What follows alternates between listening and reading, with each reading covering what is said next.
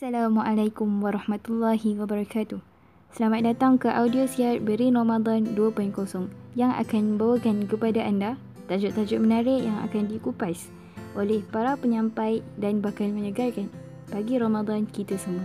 Teruskan bersama kami insya-Allah.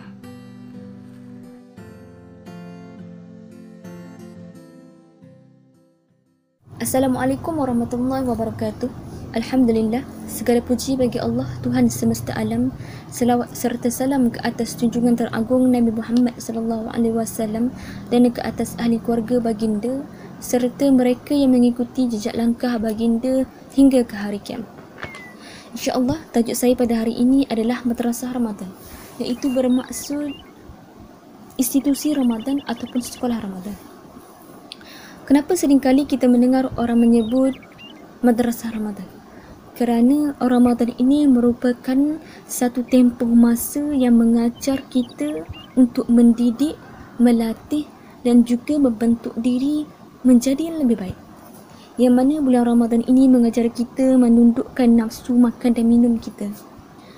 Bulan Ramadan ini menjaga kita daripada melakukan perkara-perkara maksiat.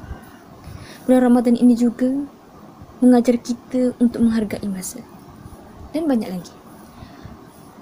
Tetapi hari ini saya ingin kongsikan kepada anda semua bahawa Ramadan ini mengajar kita membentuk akidah, ibadah dan juga akhlak umat Islam melalui tiga peristiwa penting yang berlaku di bulan Ramadan. Iaitu yang pertama, peristiwa Perang Badar yang berlaku Peristiwa Perang Badar ini berlaku pada 17 Ramadan tahun kedua Hijrah yang mana angkatan tentera umat Islam ketika itu adalah 313 orang. Pihak manakala pihak lawan 1000 tentera daripada kaum kafir Quraisy yang dipimpin oleh Abu Sufyan. Melihat pada zahirnya kekuatan tentera kita ini kebarangkalian untuk kita menang itu sangat tipis kerana tentera kita tidak ramai. Tetapi kenapa Allah Subhanahu Wa Taala memberi kemenangan kepada umat Islam di dalam perang Badar ini kerana yakin dengan Allah dan Islam.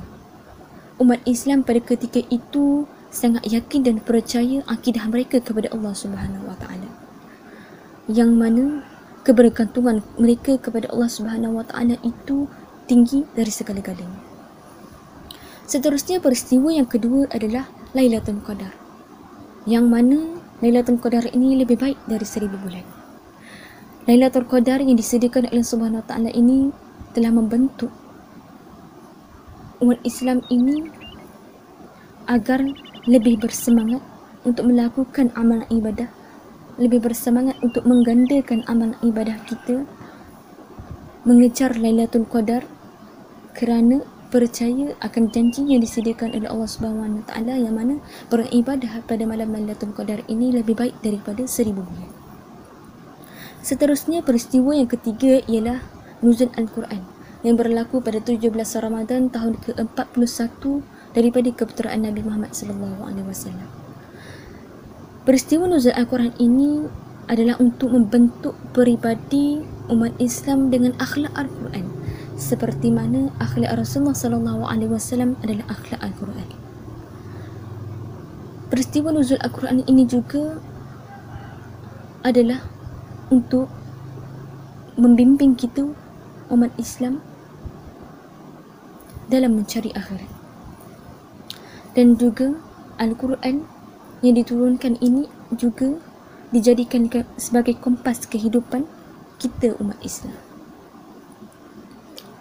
Kenapa saya katakan ketiga-tiga peristiwa ini membentuk akidah, akhlak dan ibadah umat Islam?